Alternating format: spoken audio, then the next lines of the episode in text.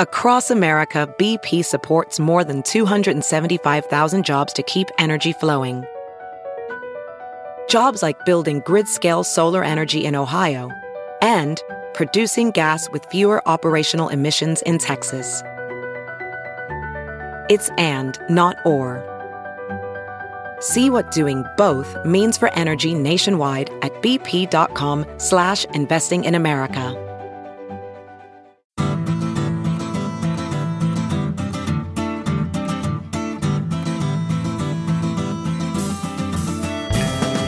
Welcome to the Sinica Podcast, a weekly discussion of current affairs in China, produced in partnership with SupChina. Subscribe to SupChina's daily access newsletter to keep on top of all the latest news from China from hundreds of different news sources. Or check out all the original writing on our site at supchina.com. We've got reported stories, we've got editorials, regular columns, as well, of course, as a big old library of podcasts. We cover everything from China's fraught foreign relations to its ingenious entrepreneurs from the ongoing repression of Uyghurs and other Muslim people in China's Xinjiang region to the tectonic shifts underway as China rolls out what we call the Red New Deal. It's a feast of business, political, and cultural news about a nation that is reshaping the world. We cover China with neither fear nor favor. I'm Kaiser Kuo, coming to you from Chapel Hill, North Carolina. It's busy, busy times for China watchers right now as we enter 2022 a year full of events of tremendous importance lies ahead. Remember 2012? Well, it might not be quite as full of drama as that doozy of a year, but it promises to be a consequential one. China, as we've talked about an awful lot on this program, so get used to it. China is in the process of deliberately shifting its economy onto a very different footing and will face significant challenges in doing so. So, as we take in the pronouncements, the policies, the events in what promises to be a very packed political calendar this coming year, it will be vitally important to have a kind of conceptual framework for interpreting and making sense of what's happening, to know what to look for in terms of, you know, whose stars are rising within the Chinese leadership, and ideally to have some kind of an idea of what to expect from the economic impact of the Xi administration's grand undertaking. That is a tall order, of course, but I can think of very few people better positioned to fill that order than my good friend Damien Ma. Damien is the co-author along with Bill Adams of an excellent book that, though it was published eight years ago, I am still recommending to people very frequently. It's called In Line Behind a Billion People, How Scarcity Will Define China's Ascent in the Next Decade. Damien is also managing director and co-founder of the Paulson Institute's think tank, MacroPolo, uh, with which I'm sure most of our, if not indeed all of our listeners are already familiar.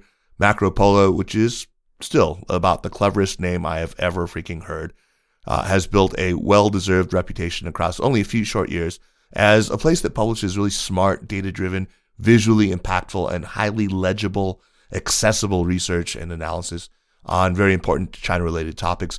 Damien's stamp is all over the thing from its selection of topics to its uh, engaging, decidedly unstuffy style of presentation.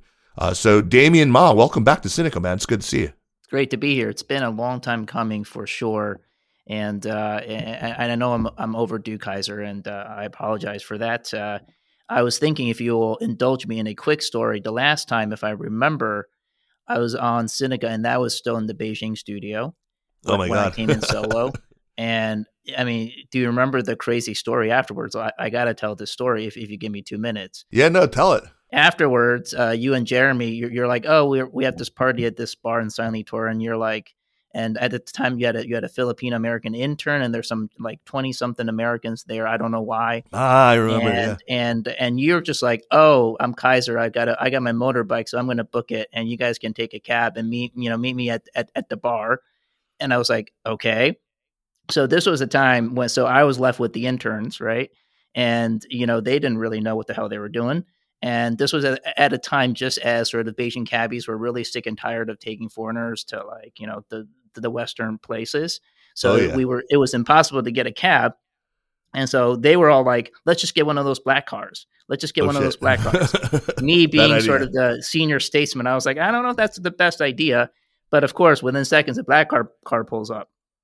And so they all get in, and I'm like, I'm thinking to myself, not the best idea, but it's probably a five minute drive, so let's do it.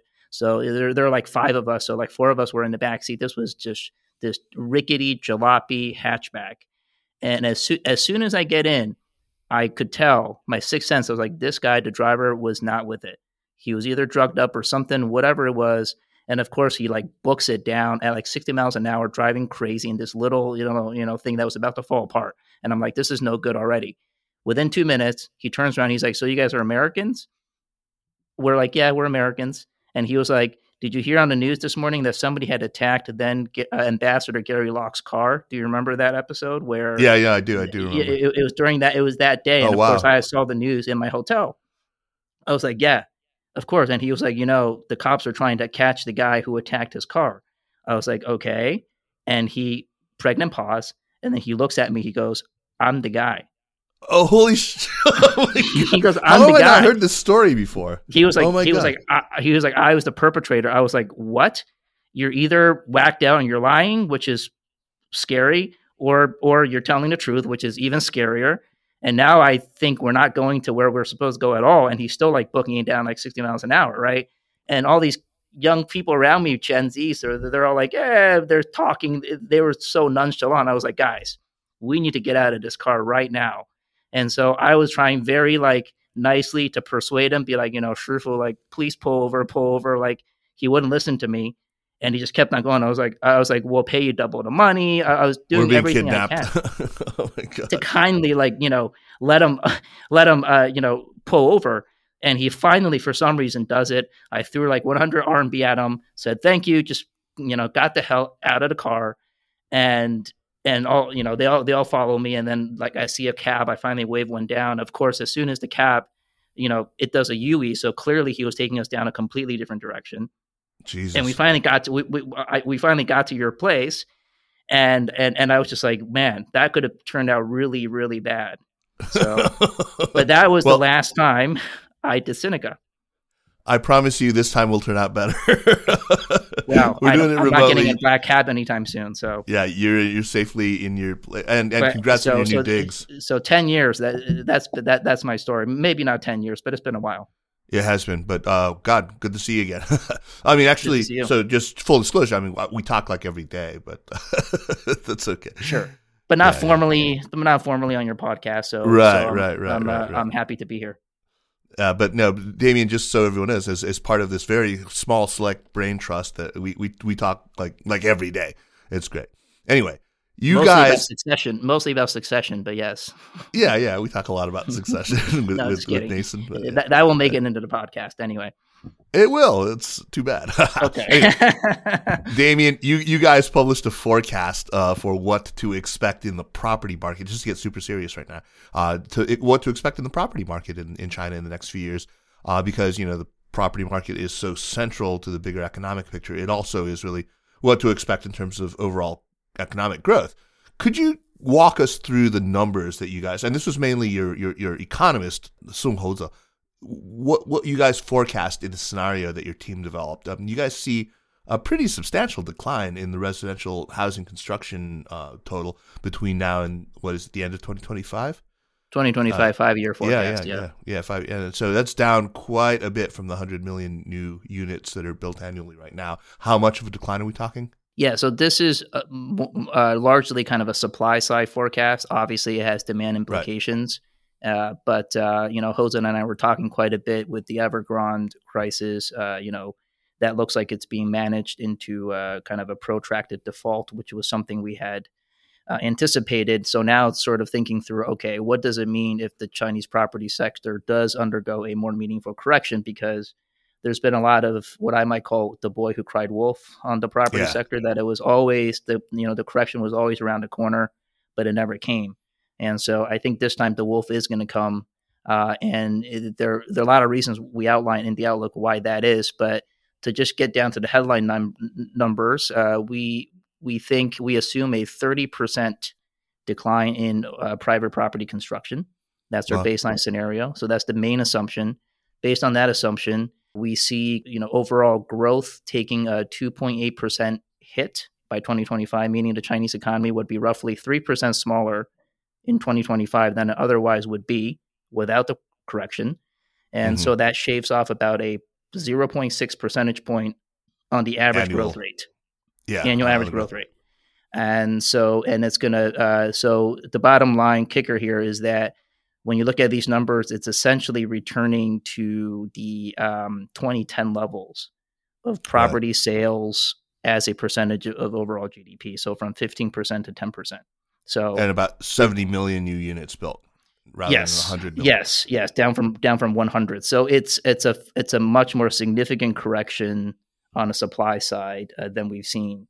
Uh, and, and you know so that's that's our baseline and and part of that of course is when you're when you're talking about adjusting the investment driven model fixed asset investment or in chinese data it's fixed capital formation right. however technically you want to get it but basically investment you know property has to property has to adjust or else they can't get away from the investment driven model so many implications from that um, so before we get into everything else let's talk about what's driving the decline that you forecast how much of this is due to deliberate government policy to you know deflate the bubble to take some of the air out of it and how much is simply a drop in housing demand due to urbanization tapering off and population growth slowing or even reversing? Yeah, that that's an excellent question. I think it's a combination of broader secular trends, like you said about the uh, the slowdown in the urbanization rate. I think that's mm-hmm, a big mm-hmm. constraint. Uh, we all know China is just there's just fewer and fewer people being born in China. We all know that. But coupled with that is that uh, you know urbanization has been the biggest main propellant of property growth over the last you know 20 30 years. Sure. Probably yeah. in particular the last 15. And um, depending on who you ask, uh, even Chinese officials are, you know, really they're admitting that China is probably 70% urbanized. Wow. And depending on how you count migrants or not, it could be closer to 75, which is approaching advanced economy levels. So it has to slow down. Yeah, yeah. It has to slow down. And so and so they're not going to get as much uh, growth out of urbanization, and so there's just going to be naturally, uh, you know, less demand uh, for housing.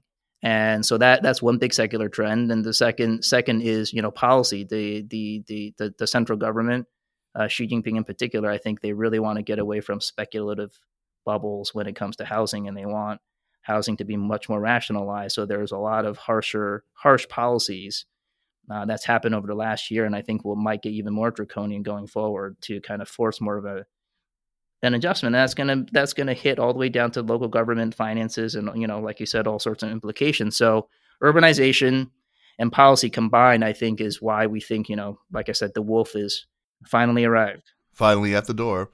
Look, um, you know, there are all sorts of means that Beijing has used to try to take some of the air out. To try, I mean once again, in, in the work report that we saw come out this morning, uh, there was once again a lot of you know that that recitation of houses are for living in, not for not for uh, speculation.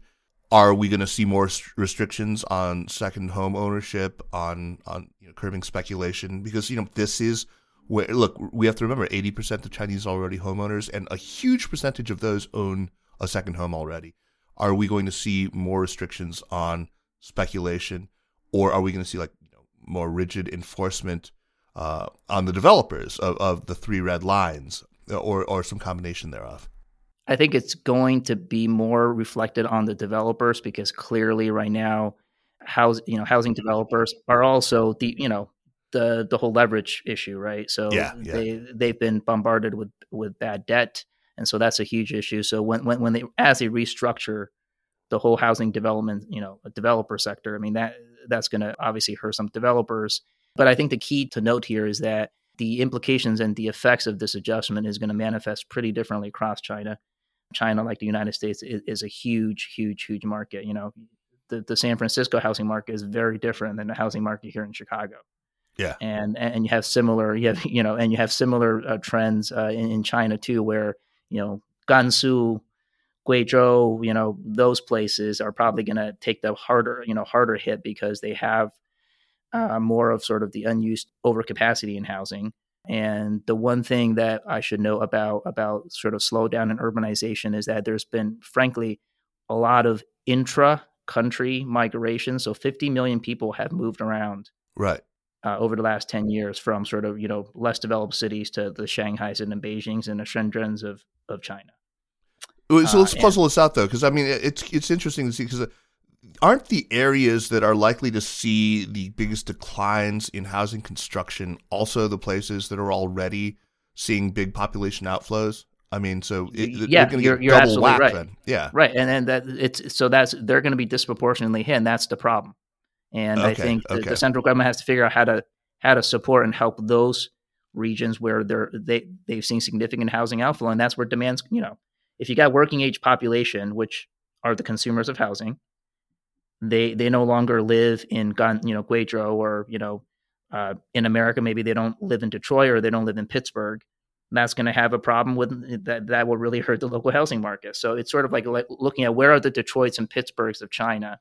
Well, Right. Pittsburgh's a different story now. Of course, it's Pittsburgh it's, is different, yeah, but but but it had but it had to bounce back. It had to Sure, bounce sure, back, sure. right? So right, right. so it's it's a similar dynamic because you know they're both very large continental sized countries.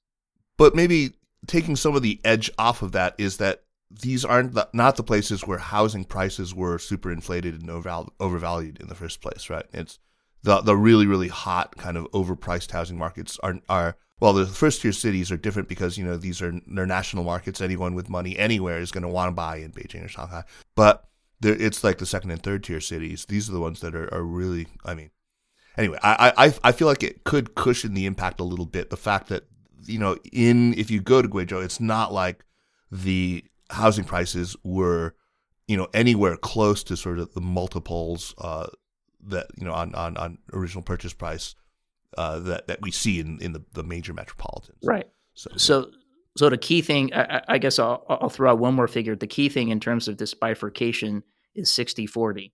So the regions that have seen the outflow of population is about 60% of China's GDP. uh, So right. it's the 40% that are what you might call growth or superstar regions. You know, so it's sort of sort of like what do you do? What do you do with that 60% of GDP? It's not it's not all dire, but but those are the areas that seen you know population outflow, whereas the other 40% has seen population inflow. So Yeah. So Yeah. we, we we've alluded a little bit to how this is going to really hurt local governments and their abilities to uh, raise revenues.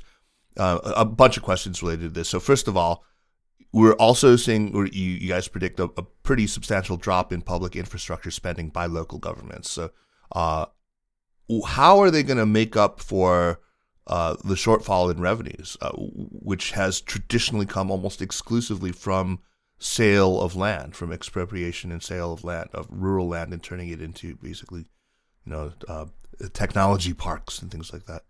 Yeah, so uh. I won't give everything away yet, but we actually have uh, Houze and I are, are working on something where we actually think uh, revenue from land sales has been exaggerated over the last few years. Huh. So it's actually it's actually uh, less of an impact on from land sales per se, but you know uh, we're we're going to come out with that fairly soon. But uh, one thing they'll have to do for sure is that they're going to have to raise the central fiscal deficit Right. and they'll probably have to raise it to probably at least three percent of GDP, which is already pretty big. You know, the Chinese government doesn't like to; they don't like to have fiscal deficits. Right. Right. Right. Right. They're, they're they're they're mostly deficit hawks. They don't like to have a big deficit. So going to three percent of GDP is already pretty big for them, and that's going so that they're raising that in order to kind of transfer some of the you know central funds to the most needed localities that may suffer the most from this adjustment. So that's kind of our you know that's one way to do it, and then there are other ways they can do taxes. Yeah, I, I actually hadn't realized this before reading your report, and I think probably a lot of people also don't don't know that actually construction investment as a percentage of total GDP has actually been tapering off for a decade, right? Yeah, yeah. yeah, I, um, what are the implications of that? So, I mean, it's it won't maybe hit quite as hard either on local governments or uh, on the overall GDP picture, right? I mean, it's not as abrupt as maybe some of us are imagining it's going to be. No, I, I think if it's well managed and if somewhat orderly, meaning they don't, you know, they don't just uh, let everybody, you know, default and they and, and, and, and they provide the appropriate cushion fiscally to local governments because that's really the main is how, how do they provide the fiscal cushion um, to a lot of local government? Not you know, not enough money for everybody, but the worst hit areas that they decide will will will really need help. Uh, if they manage that well, I think uh, I think you know the hit to growth, to, you know, in our baseline scenarios is fairly modest, but that's predicated on you know competently managing this process Yeah. over a period of five years, not not tomorrow, not overnight. There's another possible cushioning that's going on here. It's another maybe silver lining. We all hear an awful lot about the shortage of factory workers in China. But with this decline in construction, you guys expect that you're actually going to see a reallocation of a lot of labor that was involved in construction to the manufacturing sector. Is that right? So that might, may actually address that shortfall. Probably services, you know, like you know how how, how does a company like Meituan have all the delivery workers? That's that's a pretty good illustration of the the reallocation of labor. Uh, yeah, we expect something like eighty to eighty five percent of reallocation of construction workers into services or other sectors, but uh, that's still roughly about 15 million people that might lose their construction jobs. But if you think about 15 million relative to you know the 90s, remember the SOE reforms? Oh yeah. I mean it, the, the shock on people that that was like 40 million people. Yeah. So this this compared to that is is is more moderate. Hmm, hmm So we've been talking quite a bit about common prosperity, the Red New Deal, and all that stuff. What is the Damien Ma hypothesis on what's happening now, big picture in China? This thing that we're calling, you know, the new journey, or uh, you know, most frequently, common prosperity. What what do you what do you make of this whole common prosperity thing? Well, I first of all, I really like what you guys came up with, which is the Red New, New Oh, Deal. thanks. uh, I think that's a that's a really uh, uh, fu- you know interesting and, and and compelling metaphor for it. Uh, the way I look at common prosperity is really through the prism of the principal contradiction that was uh, you know unveiled at the 19th Party Congress. To me, that's the key to everything. You know, you guys, I got to say, common- you you guys called that really well. I think a lot of people just sort of looked at, ah, okay, so they've changed the the the definition of the the primary contradiction, but you guys made a big deal ab- about that. You and Evan Feigenbaum uh, both wrote about that, and yeah, I think you called it probably earlier than anyone else. That was good.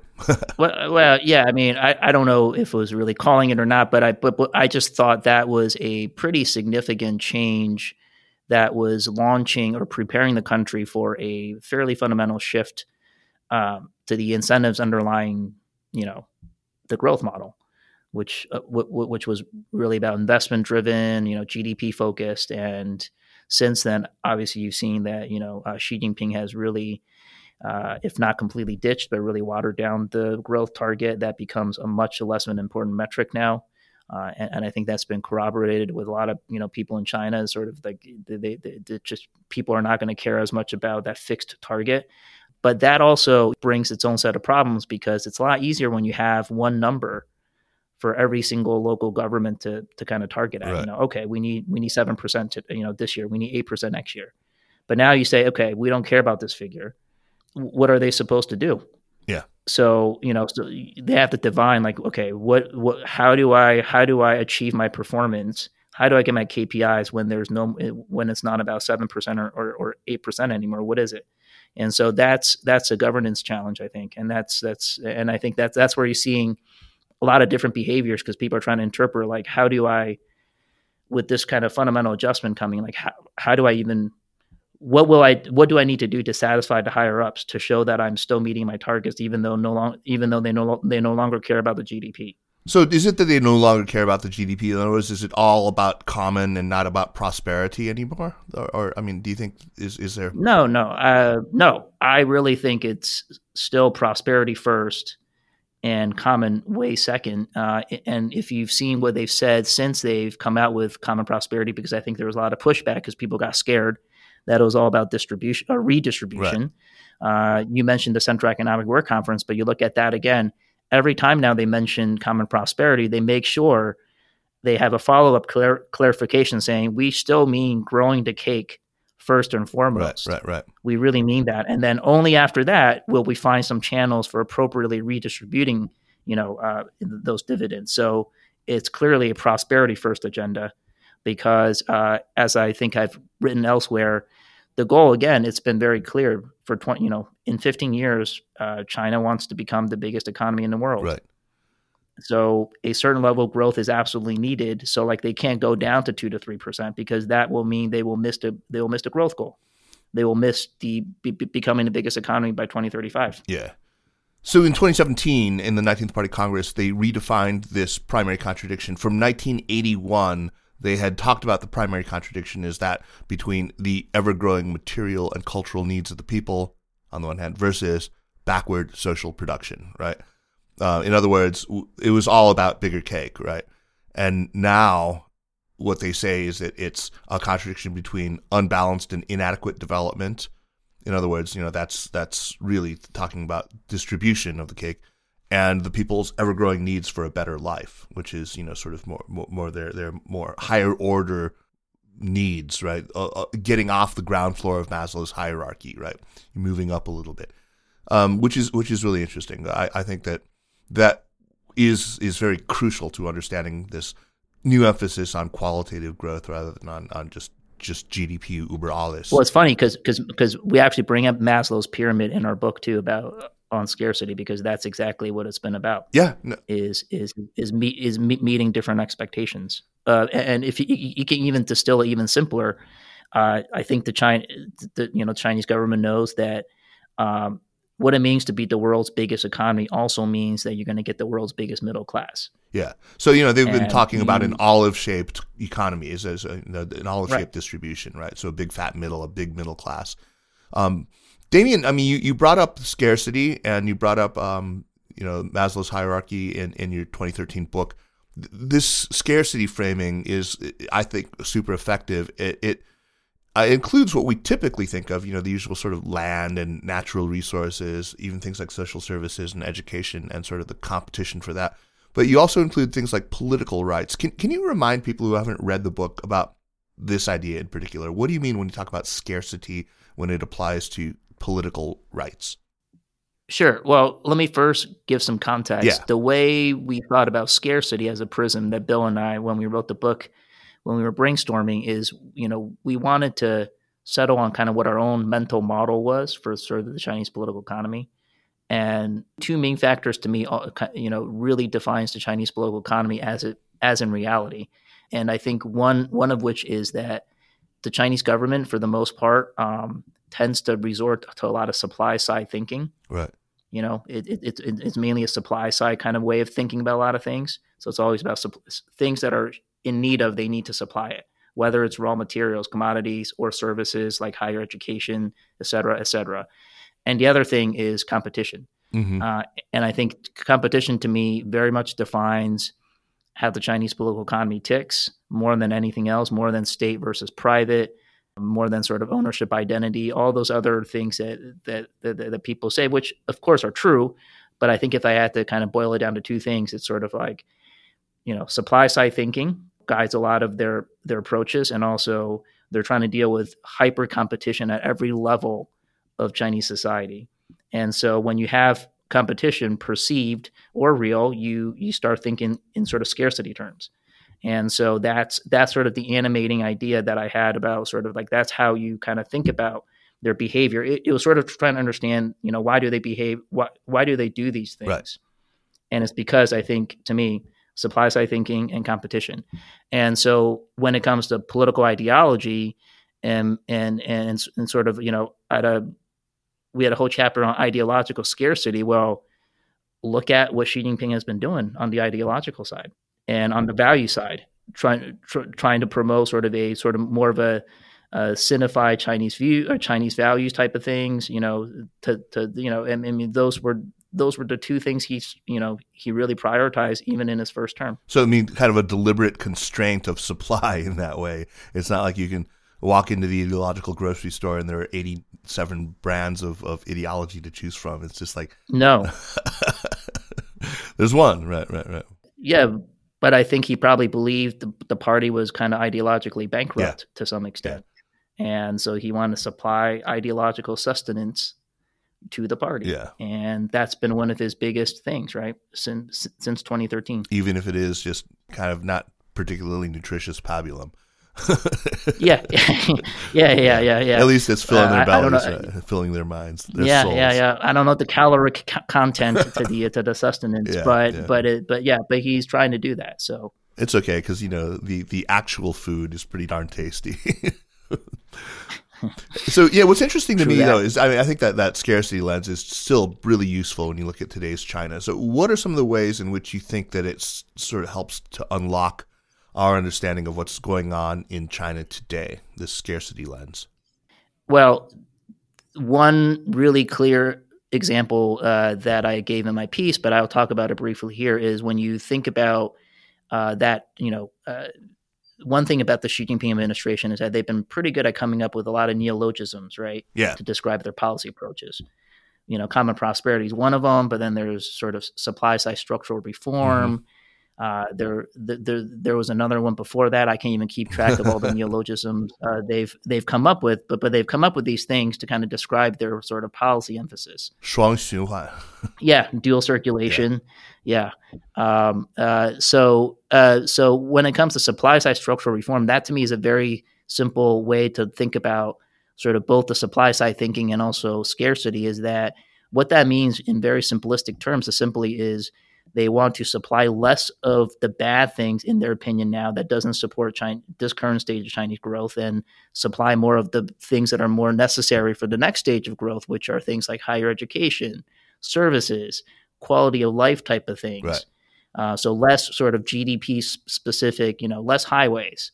Right. You know, fewer highways, fewer bridges, more, you know, uh, you know, better higher education, uh, better financial services. So that's literally, I think that's what they think is just we just need to give people those things that that have been inadequate because we have enough bridges, we have enough we have enough housing, and so structural supply side reform is, to me, a pretty simple way of understanding what they're trying to do. Yeah, yeah, yeah. I totally agree. So, as I said in the intro, we are uh, going into what promises to be a very interesting year politically lots of us are watching what's happening very closely. I want to talk about a couple of things. First of all, more concretely, you folks at MacroPolo have put out something called Selection 2022. It's still, you know, at an early stage, of course, because, you know, we're, we're only getting into the new year, uh, which tracks mentions of leaders' names on Xinwen Lianbo, the most widely watched and authoritative state news broadcast, the evening news, basically.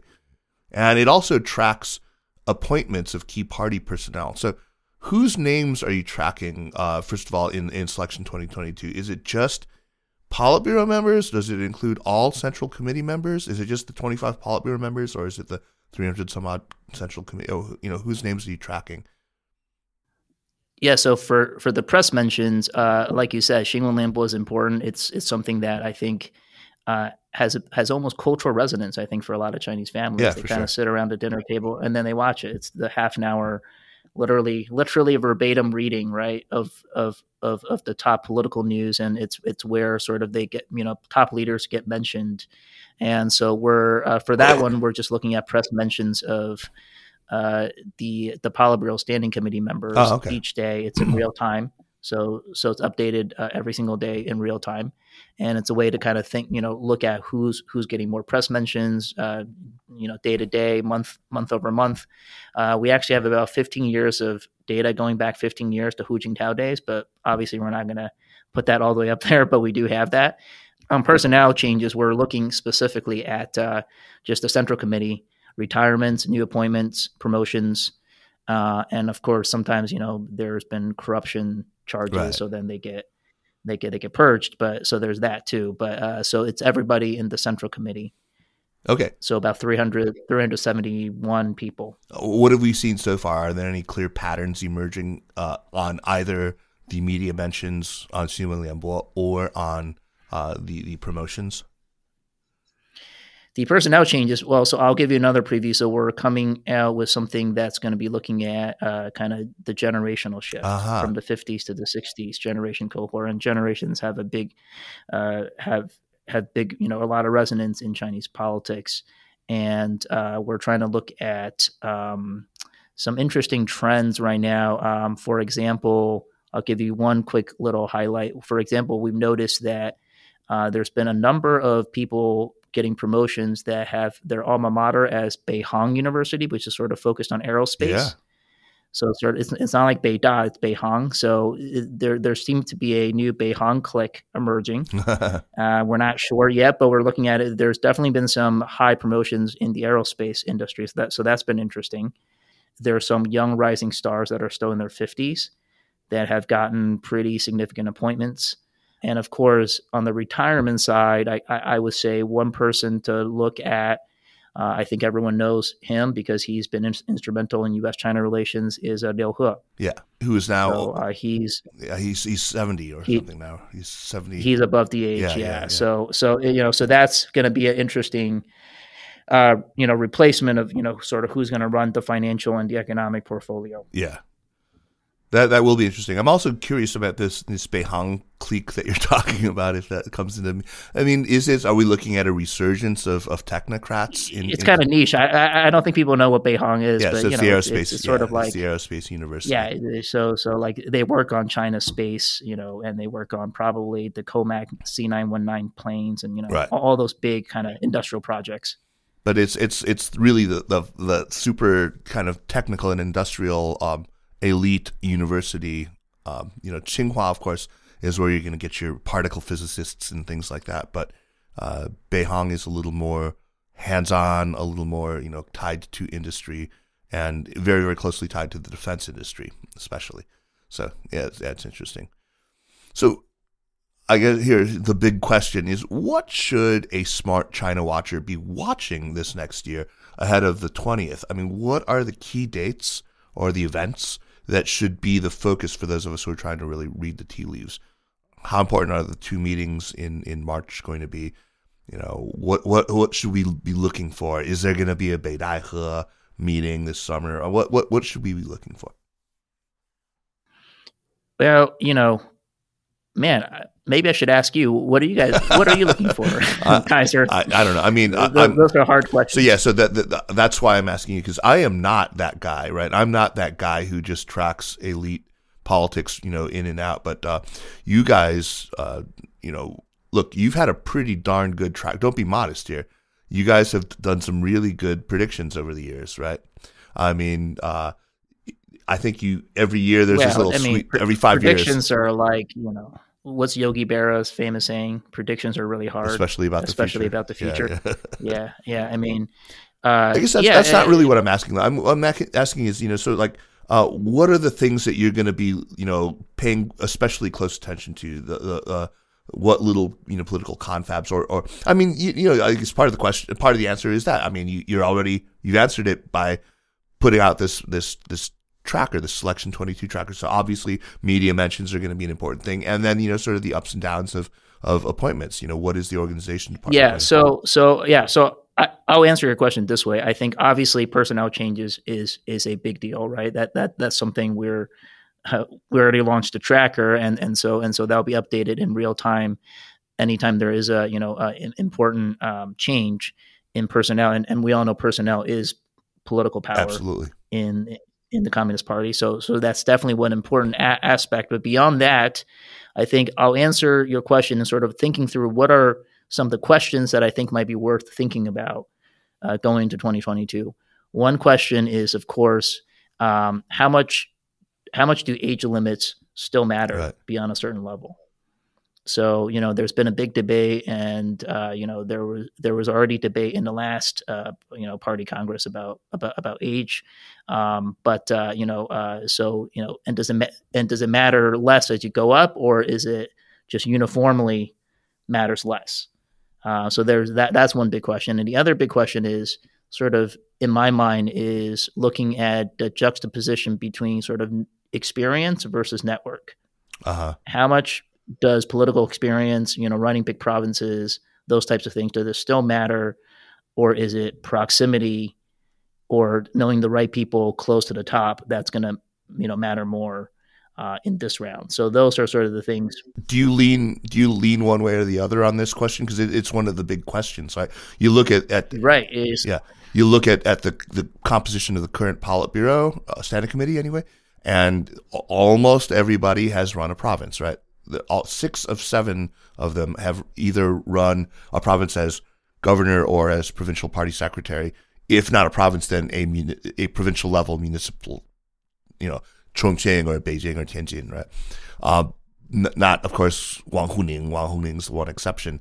Uh, and but you know he isn't there by proximity to Xi Jinping either. You know he's there because he brings that sort of ideological weight. But would you be looking, for example? I mean, I guess what I would say is like we kind of know what the KPIs are, right? We kind of know. We don't need to, to know, but we can look at a pro- province's performance, and we can we can look at uh, things like incidents of mass demonstrations and how well they were handled. We can look at uh, you know per capita GDP. We can look at how well they did in some of these signature projects like poverty alleviation. And we can sort of see who ticks the boxes. And if there's some young 50 plus year old uh, provincial party secretary, no matter where, we can see if he's moving up, if he's moving toward the center.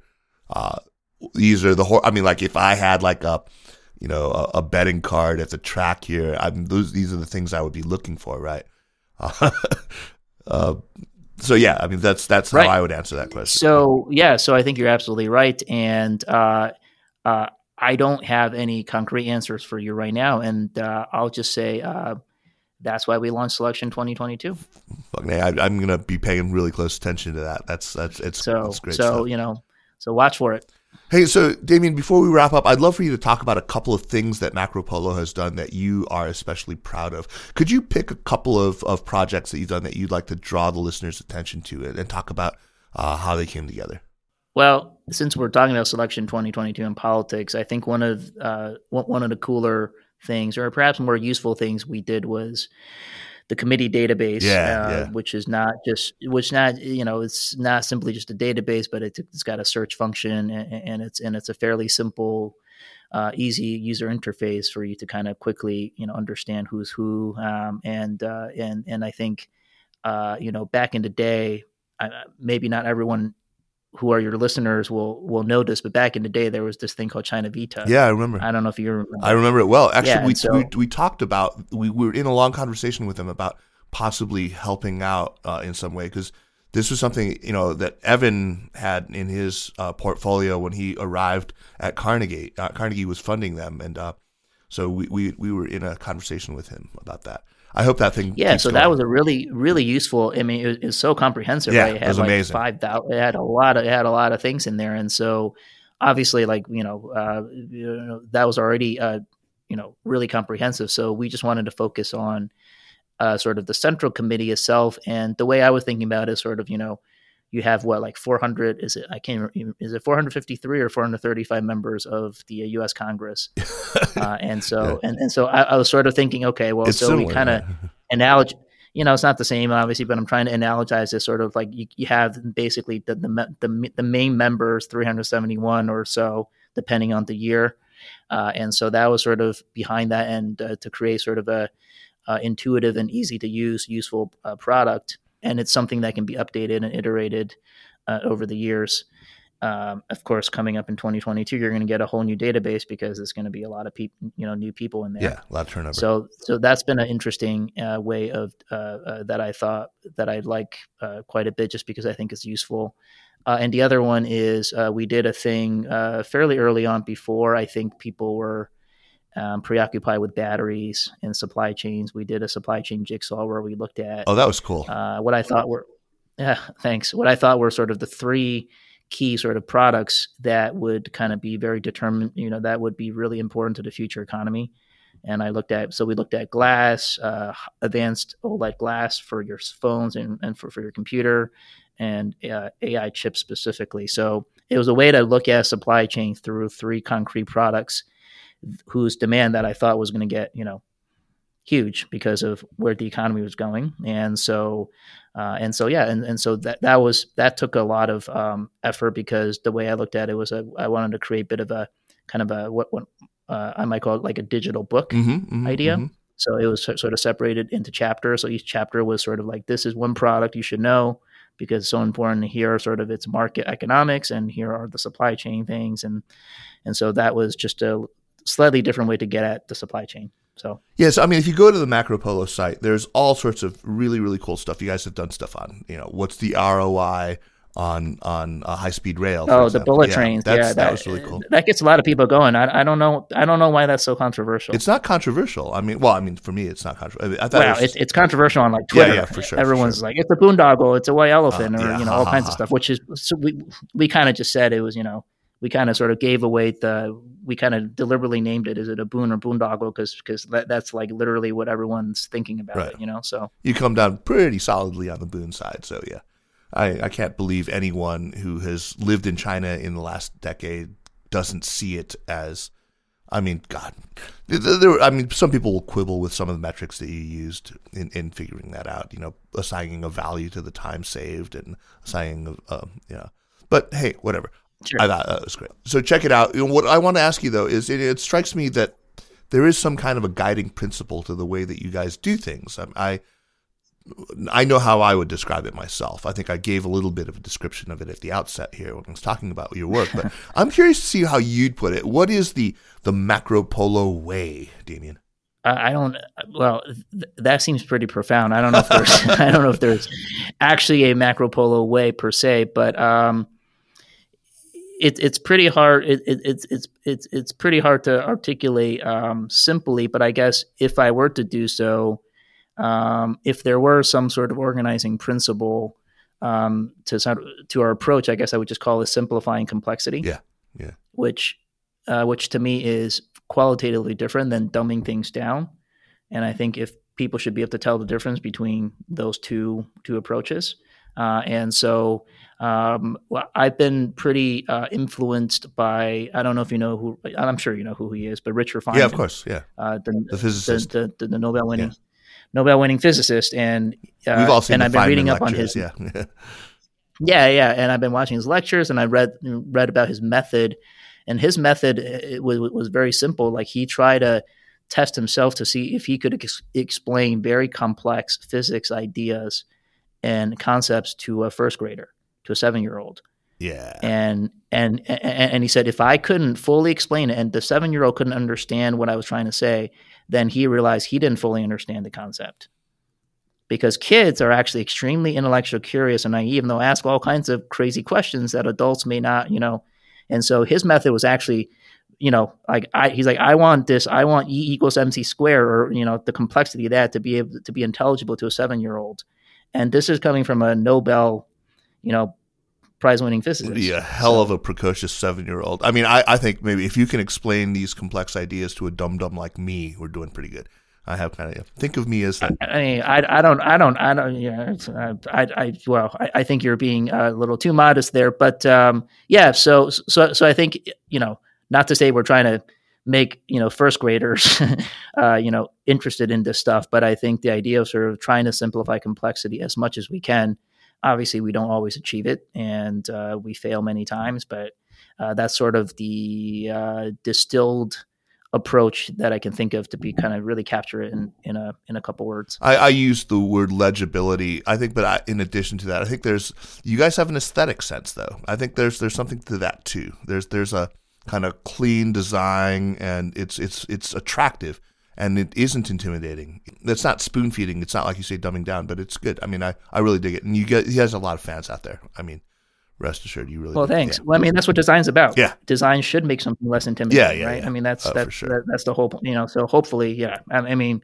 uh, yeah. Well, thanks. I, I I I don't know. I mean, um, legibility is a good word too. So yeah, I've been I've been doing a lot of thinking about thinking about China, and uh, one podcast that, that is coming up uh, in um, I think we're recording in January. I'm very excited about is with um, Anthea Roberts and Nicolas Lamp, who wrote this book called Six Faces of Globalization, and I've been mm-hmm. spending a lot of time prepping for this thing, uh, and it's it's great. It's it's not going to be about globalization, although China obviously has, has a huge role in globalization, but it's in the approach they have to talking about thinking through complex issues. So the book itself, it's almost like it takes globalization as just sort of case study, and it's really more about how we think about complex issues. And so I'm really looking forward to that. It's going to be a totally, totally cool podcast. Anthea and Nicholas are brilliant, and their book is really cool.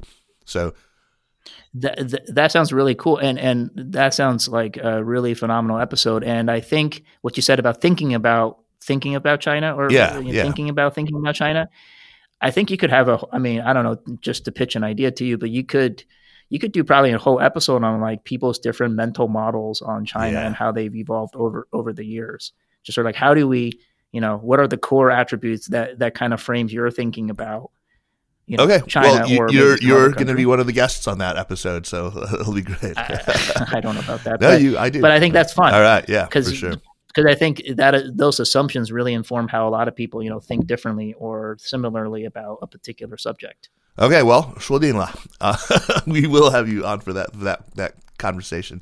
Thank you so much, Damien. I, I look forward to seeing you again uh, in the new year, and you know, to help help us really to keep abreast of what's happening within the Chinese leadership um, and within the broader macroeconomy. Uh, let's move on to recommendations. But before we do that, just a quick reminder that the Sinica podcast is powered by SupChina. And if you want to support what we're doing here at Sinica, the best thing you can do, oh, short of, of course, investing in us, uh, in our, our crowdfund uh, raise right now, but the, the, the best thing that you can do, short of that, is to subscribe to our SupChina Access newsletter, which brings you the most important news out of China every weekday. While you are at it, check out our business focused SupChina AM, which is free and our weekly roundup of society and culture news, SupChina Vibe, which which uh, Feng Jiayun does, and it's a fantastic newsletter, also free. SupChina Vibe. On to recommendations. Damien, man, what do you got for us? Well, I got one thing that I've been uh, thinking about, and uh, sorry, I don't have more than one thing, but uh, uh there's a, a, recent piece by Derek Thompson for The Atlantic. Mm-hmm. It's actually through his uh, newsletter, I believe, um, and he's been writing for The Atlantic for a while and he's uh, he's you know his beat has been on sort of ideas, innovation, and technology. So he's been writing a lot about that, and um, it's a piece called "America Running on Fumes." And it's building on the works of uh, people like Tyler Cowen and economists like Robert Gordon, who's been talking about the stagnation in productivity in American product productivity, yeah, yeah. and sort of why why that has been, despite you know all these technological advancements, why has productivity kind of stagnated? And so he goes through a lot of these reasons. And one of the you know main takeaways, sort of you know th- this idea of complacency, which I think Cowen has also written about. I mean, he has a whole book on the complacent class. And so uh, to me, uh, it was just a fascinating piece to kind of think through, you know, what's driving sort of this uh, funk in U.S. productivity. Um, and and and and and you know what is it institutional? Is it economic? Is it you know immigration? All you know so I just found that to be a very intellectually stimulating piece. You know who weren't complacent? The Beatles. The Beatles were not complacent. And I mean, maybe my recommendation is a little too obvious, but I'm just going to say it anyway because in case you haven't watched it, in case anyone hasn't watched it, the amazing Peter Jackson Beatles documentary Get Back. My God, it made me feel like, gosh, we terrible, unworthy humans. We are completely undeserving of something that's truly wonderful the documentary and of course the band itself. I, I, I loved it so much. I've been listening obsessively through the Beatles catalog, well, listening to everything from maybe Help onward. Uh, ever since I've been I've, I've started watching it, I, I'm saving the last bit, which is the rooftop concert for maybe the right occasion when I'm feeling super festive. But uh, wow, it's so good, and I I am so I'm re, I mean I'm back in love with them again. Uh, just just unbelievable, and, and they're not complacent. They are working. I mean, it, the, their their style of work is so great. It just mixes this playfulness with this real, just these creative bursts that, that are captured on film. You can see them develop ideas for songs that go on to become just absolute mega hits, iconic songs. Uh, there, there's just genius at work. Watching that is ph- just phenomenal. So, uh, so, so, so, so this is Peter Jackson of Lord of the Rings. That's right, fame? Peter Jackson of Lord of the Rings. Okay. So he took all the the what is it, you know, six hundred hours or something like that, a film that they did. Uh, they're in in a studio, uh, and they have you know basically a month to get ready for a, a, a concert they're going to do. They decided they haven't played live forever, and uh, I, I can't believe you haven't seen this yet. You're, you're, gonna have to. I've been talking about it on, on our little chat. I want so I have a book sitting on my on my nightstand that's called. I think I don't quote me on it, but I think the title is called "Dreaming of the Beatles." It's a, it's it's a biography, you know, on the Beatles, and um, I don't know. It's it, they're a fascinating group, fascinating Absolutely, band. I mean, yeah. you know, what do you think, pound for pound? Do you think has is there another four piece band that's as collectively creative? well, or individually creative, perhaps as as the Beatles were. No, I mean maybe maybe Zeppelin, and that's the only thing that comes close in my mind. Maybe yeah. maybe Pink Floyd, um, but because I, I, think it's just kind of a rarity because you get like everybody on in that band were just really yeah. creative people. Yeah, they're fantastic. You know. George comes off a little whiny. You know, You'll see, but my, my God, I have such new renewed admiration for Paul McCartney. I just I what I mean, it's it's also just the lovable personality of him, and he's just earnest and he's really the driving force. I mean, it's uh, everyone. I think over credits Lennon. And anyway, I, I love it. it. It's great. All, all of them are fantastic.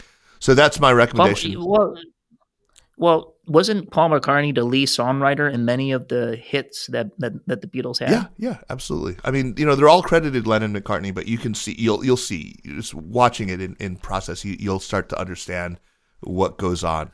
Uh anyway, watch it. It I mean, having you know, you you and I have both been in bands, so we know what that dynamic is like. So um, you'll you'll yeah. Eh, hey, so so so can I ask you one thing that we started the conversation with? Because uh, you, uh, I, I I can I can people can't see it, but I can clearly see a drum set.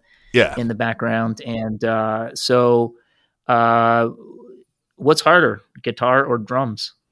I, I think they're both really hard. I mean, they're. I think that, that people think that drums are easy, and they're absolutely not. That four way separation you need to attain uh, I mean, playing it at a really simple level on drums is is attainable within just a few months, but to become actually good and musical at it, it takes a lot of work. I've been at it for about three years, and I haven't been playing super wow, super okay. regularly. But I, I think I've I've gotten to a point right now where I wouldn't be embarrassed to sit down, you know, to play publicly. Um, I mean, I'm I'm no longer terrible, which is all I can say. And like, like what have you been lis- what have you been listening to to like on drums? Like who do you so my new obsession is this, this drummer named gavin harrison. Now, he's not a new obsession but he's the drummer of porcupine tree. Now he plays with pineapple thief but um, gavin harrison uh, he's my new sort of idol uh, just because he has just such subtlety and mu- musicality to the way he plays. I'll, I'll, send you some stuff Damien. I'll send you some um, you'll, you'll, okay. you'll dig him all right, man. Hey, uh, what a fantastically fun conversation. Uh, I'm going to save my other recommendation that I had for another show because uh, I always run out of these. So, but um, thanks again, man. So good to talk to you. It was great to see you after so many. Uh, great to be on the show after so many years, and hope to see you in person soon. All right. The Sinica Podcast is powered by SupChina and is a proud part of the Sinica Network. Our show is produced and edited by me, Kaiser Kuo. I'd be delighted if you would drop me an email at sinica at supchina.com or just as good, give us a rating and a review on Apple Podcasts, as this really does help people discover the show. Meanwhile, follow us on Twitter or on Facebook at, at SupChina News and make sure to check out all the shows in the Sinica Network. Thanks for listening, and we'll see you next week. Take care.